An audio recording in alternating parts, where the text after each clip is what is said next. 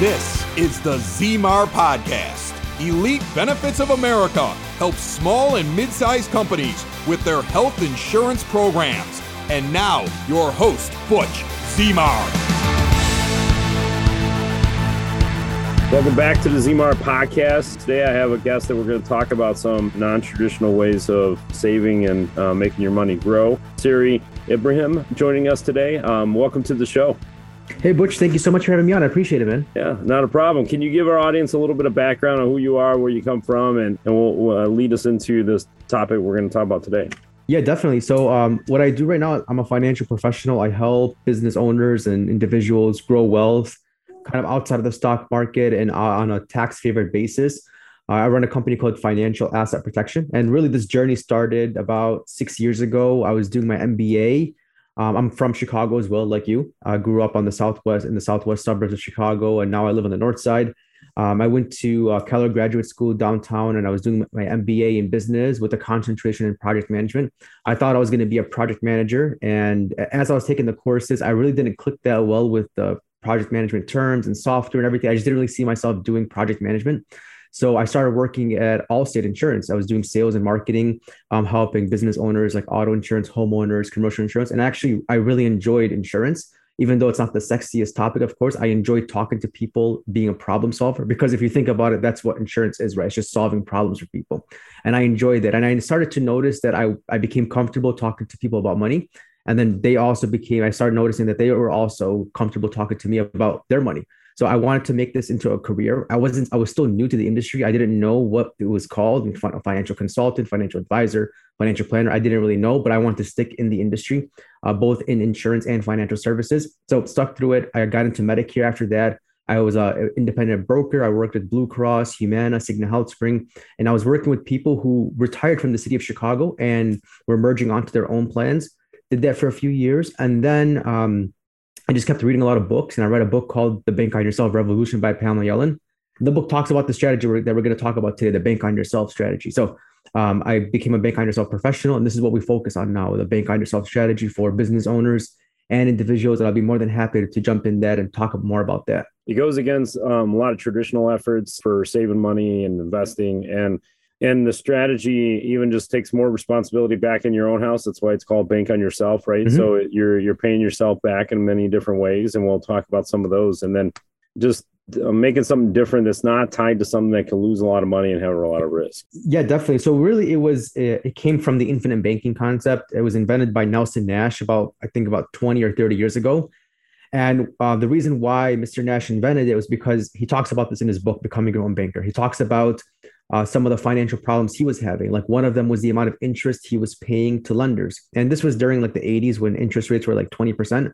He was paying in one year like sixty or seventy thousand dollars a year just in interest on loans he had, mm-hmm. and he started to think about how common this is for a lot of Americans. How, how much we find how much we finance things and how much we pay in interest to other lenders. So that's a huge problem for a lot of people even till today. On average, one third of our income goes to service debt, whether that's college loans, student loans, mortgages, car notes, business loans, you know, so a huge portion of our income goes to servicing debt and that needs to be solved or, or mitigated at least. And then the second is taxes, the amount of taxes we pay currently as we're working now on the business side, payroll, all these different taxes we have, and as well as in the future too, you know, in retirement and future tax liability. So really bank on yourself addresses these two, mostly these two concerns, the amount of interest we pay and the amount of taxes we pay.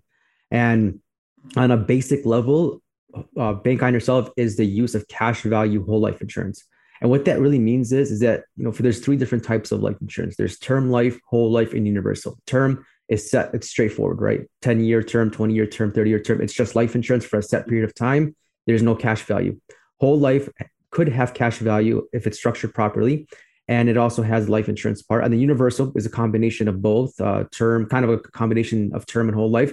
But really, Bank on Yourself focuses on whole life insurance. It focuses on the cash value and you using that cash value to become your own source of financing and to build tax-free wealth in the future. So just to kind of recap, it's using cash value whole life insurance, but it has to be properly designed from the right companies in the right way to use it efficiently.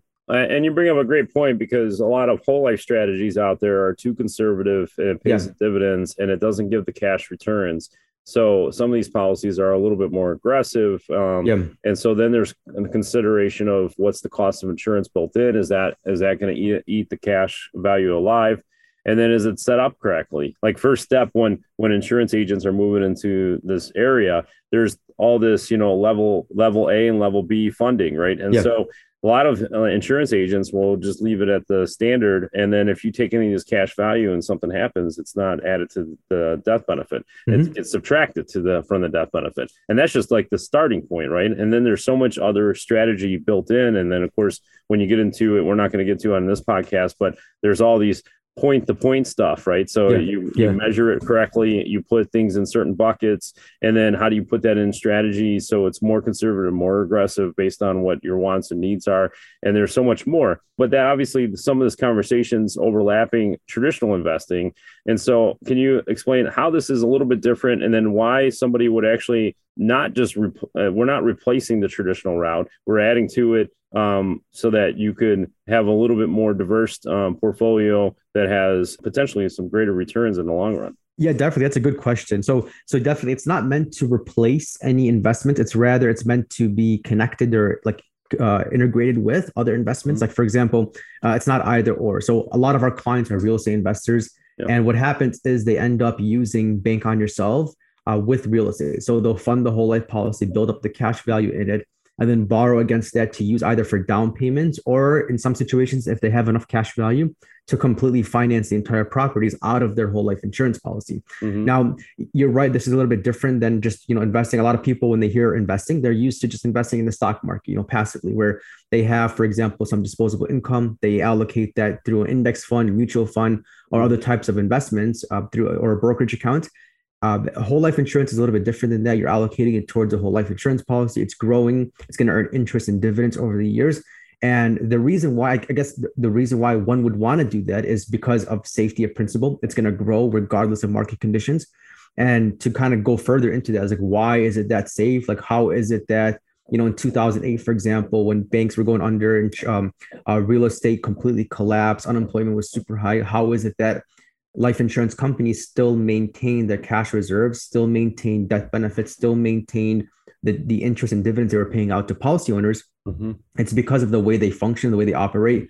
Typically, life insurance companies, uh, in about 60 to 80 or 80 percent of their portfolio is made up of bonds, and then 20 to 40 percent is in private loans and private placements that they give to other institutions. So they're super conservative and super safe as far as how they how they function. Also, they work a little bit different. Like for example, when you go to a bank and you deposit like a thousand dollars in the bank, the bank can turn around and like loan out nine hundred dollars of that money. Uh, insurance companies are the opposite. They have to keep at least two times of their total liabilities in place. So that means if they have like a hundred million dollars in liabilities, they need at least two hundred million dollars in cash reserves.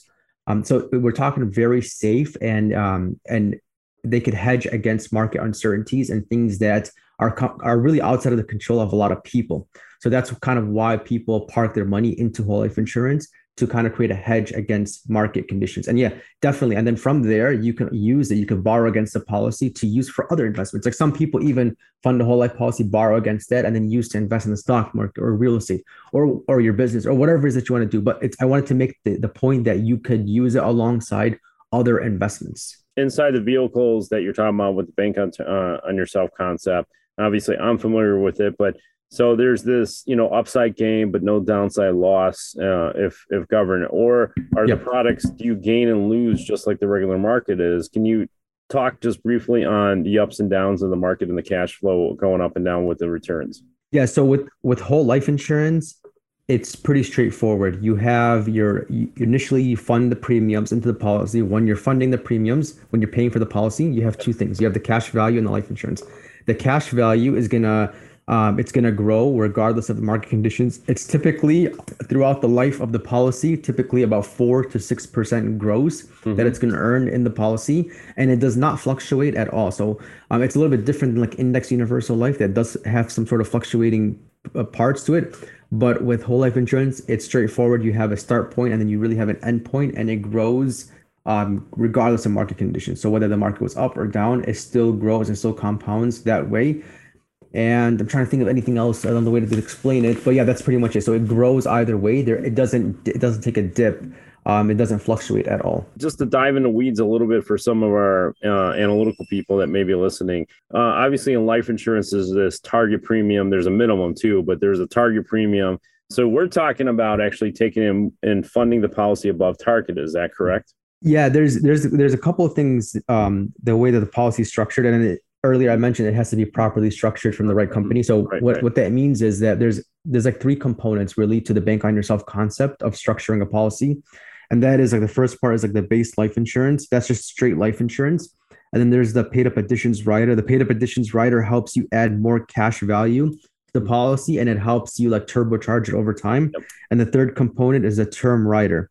And the term rider helps you increase the amount of life insurance you have at a minimal cost. Mm-hmm. And the reason why one would want to increase the amount of life insurance they want even if the even if the main objective is cash value it's so that the policy could you you have the ability to add more cash into the policy on a tax favored basis in other words if you add too much cash into a policy then it could become something called known as a modified endowment contract or a MEC policy. Yeah. And that means that the gains in it become taxable as if it was like an IRA or 401k. And most people who are doing cash value whole life insurance for cash purposes want to be on the tax free side. So they add that term rider to increase the amount of uh, death benefit, which which increases the amount of cash value you could add into the policy without it becoming taxable. So there's really three parts: base, paid up additions rider, and term rider. And this is where the property design part comes in. There has to be a balance of each one to allow the client to max fund the policy more then you know they up to actually the MEC limit, up to the up to the maximum limit they could add into it.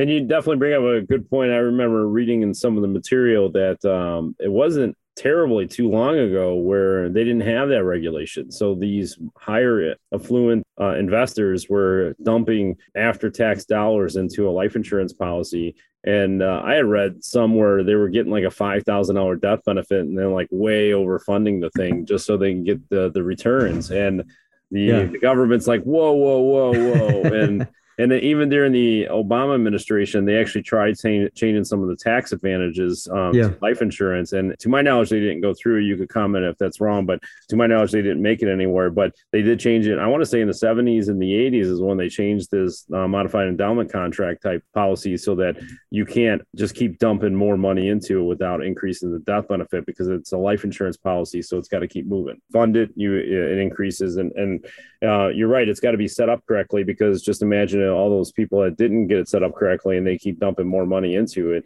and then now all of a sudden they're getting a tax consequence out of it yeah yeah exactly it was actually uh, the tamra act of 1988 yep. Uh, um, yep. And you're right, exactly. So a lot of rich people were just adding in as much cash value as they possibly could into these policies, mm-hmm. overfunding it up until you know however much they could get approved for. So they were essentially putting in like millions, in some situations, billions of dollars into these policies. So now, if any policies written after 1988 must have something called the MEC limit or MEC rules. Yep. So that means, like for example, if somebody's like 40 years old, male, lives in the state of Illinois, uh, wants to do $10,000 a month or $10,000 a year, the system, the life insurance company has formulas that are like regulated by the IRS and automatically will calculate, it'll say, all right, your MEC limit is, you know, $11,281. That was calculated by the insurance company. Now, this client, for their specific situation, the maximum they could add is 11281 into the policy. Any dollar amount above that, it becomes a modified endowment contract. If you own a business, Elite Benefits of America wants to remind you that health insurance open enrollments are either happening now or coming very quickly. And this is the time to review and implement a healthcare plan to make or keep you as the employer of choice. Deadlines for open enrollment range between November 1st and January 1st. Get ahead of the curve. The Small Business Special Enrollment Period, part of the Affordable Care Act, now allows employers with 49 employees and under to offer health benefits without contributing a dime to the employee plan. Help your employees save money on taxes with health insurance they're already paying for with their hard earned dollars. Butch Zimar from Elite Benefits of America wants you to reach out to him today. Visit elitebenefits.net or call 708 535 3006. Let's briefly go over some business owner strategies. A lot of small businesses are all over the country. We they're the driving force of the economy yes. in a lot of ways. And so let's talk about some of the strategies small and mid-sized companies well i mean even large because some of them will grow and scale uh, mm-hmm. but what are some some strategies we could talk just from a high level some ideas yeah. that they could take away from this podcast and say well these are interesting i either need to reach out uh, the Sarry, or if I yeah. if I reach out to their current guy and see if they even have the conversation. Yeah, absolutely. Yeah, there's there's a lot of things you could do. So number one, one thing you could do is um, like an employee benefit. So let's say, for example, you're a business owner, you have one or two employees that are like very important for your business. It'd be very hard to, uh, to retrain somebody new. So you want to keep them, you want to retain them. What you could do is you could own a whole life, you can have a whole life insurance policy that's owned by your company. And then the employee would be the insured, and then the company would be the beneficiary. Mm-hmm. So what you could do is you can make an agreement with the employee and say like, hey, if you stay with us for 10 years or whatever the case is, whatever you want to structure it as, um, I'll hand over this life insurance policy with this cash value to you. You get the life insurance policy, you get the cash value. You could change the beneficiary from the business to your spouse or your kids, whoever you want. In other words, you get this like employee benefit. Now the employee has something to look forward to if they stay for you know X amount of time, like let's say 10 years. That's one thing. So an employee benefit as a way to retain employees, key employees. Uh, number two, it could be used as a buy-sell agreement between two people. So like both the owners would own the life insurance policy that would be owned by the company. The beneficiary would be the company. And essentially, if something happens to one of the owners, one of the partners, then the company would get the, the death benefit and then they could use that to mm-hmm. buy the shares from the from the family. This this prevents unexpected partners in, in the business. Like for example, if there's two guys that own a business, one of them passes away, usually typically a spouse or their kids step in to take over the business. Right. but it redu- and then when that happens there's a lot of family problems that happen because they're not used to working with each other. So right. you could use a death benefit to buy out the other person's shares. So that's a buy sell agreement. And then third could be just as a contingency fund. Like i have one client right now who he's a manufacturer and he has about 400 to 500 thousand dollars that sits in a um, business checking account for about 90 days at a time until he has to pay his other vendors. So he has a lot of cash that just sits in an account. So he's going to have that sitting in a whole life insurance policy, earning, you know, four to 6% compound interest throughout the life of the policy. And that's going to be more beneficial for him than just having it sitting in a bank account. So there's a lot you could do. Those are just some of the strategies you could use. Um, a lot of business owners also borrow from the policy to reinvest back into the business you can get some tax benefits check with your cpa or your tax professional but there's some tax advantages you can get like with the interest that you pay the insurance company when you borrow the money. Um, it gets very tricky when we go that far and it's it's never just like a um, a, a, black and white situation. You want to check with your tax professional. But yeah those are just some of the strategies that business owners use with bank on yourself so, and um, for business owners, if they're smaller, let's say they're solo solopreneurs or work yeah. with a bunch of 1099s or employees that just don't meet that mark for a key person employee, they could do this for themselves as well. It not doesn't necessarily have to worry about an employee base, correct? Yeah, definitely. Yeah, and a, and a lot of them do. Like I did, for example, when I started when I started um, my business and I started my whole life insurance policy, it was just me. So I hmm. would fund the whole life policy and then borrow against that to use for my expenses and to pay other things, you know, with the policy. So, the, and the reason why is because there's there's this concern a lot of small business owners have is do I save my cash or do I hmm. reinvest it back into the business? And there's a lot of debate about this. A lot of people have different opinions, and it should be opinionated, right? It should be, you know, it, it depends on the situation. Everybody has their own ways of living and their own their own ways of spending. Right. But both of them have their pros and cons. Like it's beneficial to save cash for the future. It's also beneficial to reinvest that cash back into your business to have it compound over and over again. So bank on yourself can kind of meet you halfway where you could save in the policy and then borrow against that and then use for your business expenses. So this way you're you're doing two steps, you're doing two things at the same time. You're saving and using the money over and over again. So this way out of 20, 20 30 years goes by, you've built your business, you've paid all your bills, all your expenses, and you have you know half a million dollars in cash that you've saved over the years because you were able to retain that capital and, and pay yourself back so, and speaking of that, because you're talking about borrowing money, how what's the uh, lag time, or how, what's the the process to take some of that money for a business owner? Some of them need it within a certain time frame, but yeah. uh, is it just like wiring money, or is it hey, I got a request and it could be two weeks to get the check? Yeah, good. So one of the advantages of this is that it's it's it's a very easy process. There's really one form you would um, fill out, and then it takes about three to five business days you have a couple options. Some insurance companies mail a check to you, and then other insurance companies have like a direct deposit. Like one insurance company we're working with right now, they're awesome. You can literally log into your portal as if it's online banking, and then you see like your, for example, max loan is ten thousand dollars. You could request the max loan, or you could re- request any amount up to, up to ten thousand dollars, and then you would just you would have your checking account on file, and then you would just click request loan. It would process it electronically, and then in about three to five business days, you would have the funds directly deposited into your account. Um, and then as far as paying it back, you can pay it back on your own terms. There's no set period. You're in it's bank, you're banking on yourself, so you're in control of the payback period. The interest you pay goes to the insurance company. The reason why is because while your policy is while you have your policy earning interest and dividends, when you borrow, it does not subtract from the principal. So like imagine you have a house, right? And in your house, let's say it's worth is worth five hundred thousand dollars let's say you have no mortgage or lien on it. It's just you own outright $500,000 home. Let's say you want to take out a, a loan for $100,000 against your property. You go to a bank you borrow $100,000 from the bank, you pay that interest back to the bank, leveraging your po- property.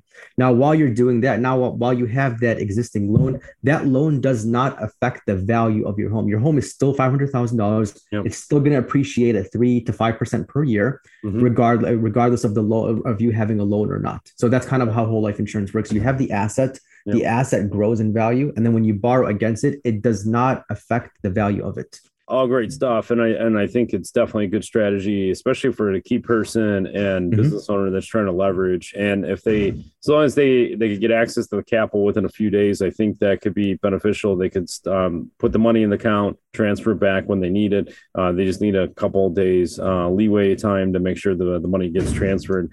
And then obviously the employees as they're maturing or growing in the business and the, the business is moving in the right direction it's another financial asset that uh, mm-hmm. can be held for golden handcuffs to some key employees because the employer is putting some money and investment into that employee and they don't want them to go anywhere. Because how many employers out there they invest all this time and money into key employees and then they're like hey i'm valuable now and then they go somewhere else. Exactly uh, yes. mm-hmm. and so it's given them a little bit of a golden uh, handcuff um, so to speak is there any other points that you want to point out on the bank on yourself concept before we wrap up the podcast? Yeah, definitely. We talked about some of the tax advantages. We talked yeah. about how it's not affected by market conditions. We talked about the liquidity. When you borrow from the policy, this is an important piece. When you borrow from the policy, there's no credit implication. It's it's not your credit is not at stake. It's there's no credit score needed.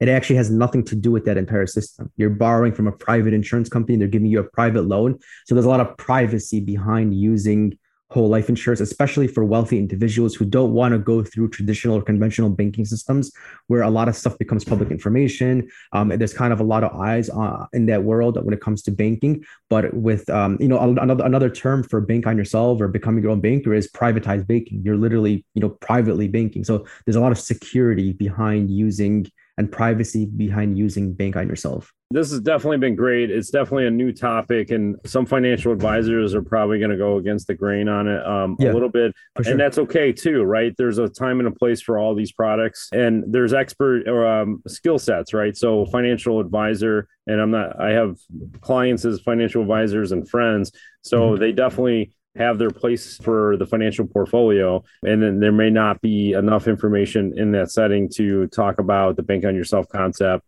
getting access to the cash, having to grow at a different interest rate than the bank, um, yes. and then have a little bit more conservative so that you don't lose all the money if we have a downside market too. And so there's a lot of advantages there, especially on the tax side. And so this has definitely been great. Can you provide any contact information uh, for our listeners in case they need inform- more information and they need to reach out and talk to you? Yeah, definitely. Thank you for that. Yeah. So if, if listeners want to reach out for like a free consultation, like a free 15 minute call, they can go to finassetprotection.com. It's F I N assetprotection.com.